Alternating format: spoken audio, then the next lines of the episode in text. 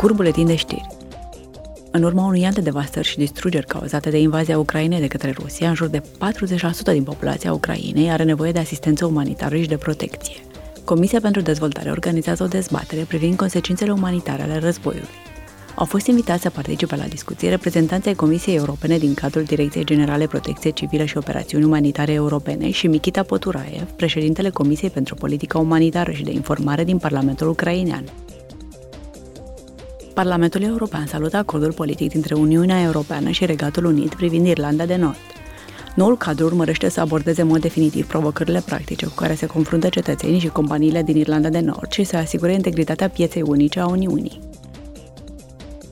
Comisia pentru Drepturile Femeilor și Egalitatea de Gen se reunește astăzi cu membrii Parlamentelor Naționale ale Uniunii.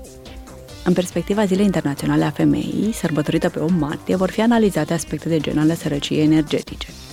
Datele din 2022 furnizate de Fundația Europeană pentru Bunătățirea Condițiilor de Viață și de Muncă arată că mamele singure, dar și alte femei singure, întâmpină mai multe dificultăți cu plata facturilor la energie decât bărbații singuri. Adesea, această situație este cauzată de faptul că femeile au venituri medii mai mici decât bărbații și de prevalența muncii slab remunerate, cu fracțiune de normă sau precare în rândul femeilor.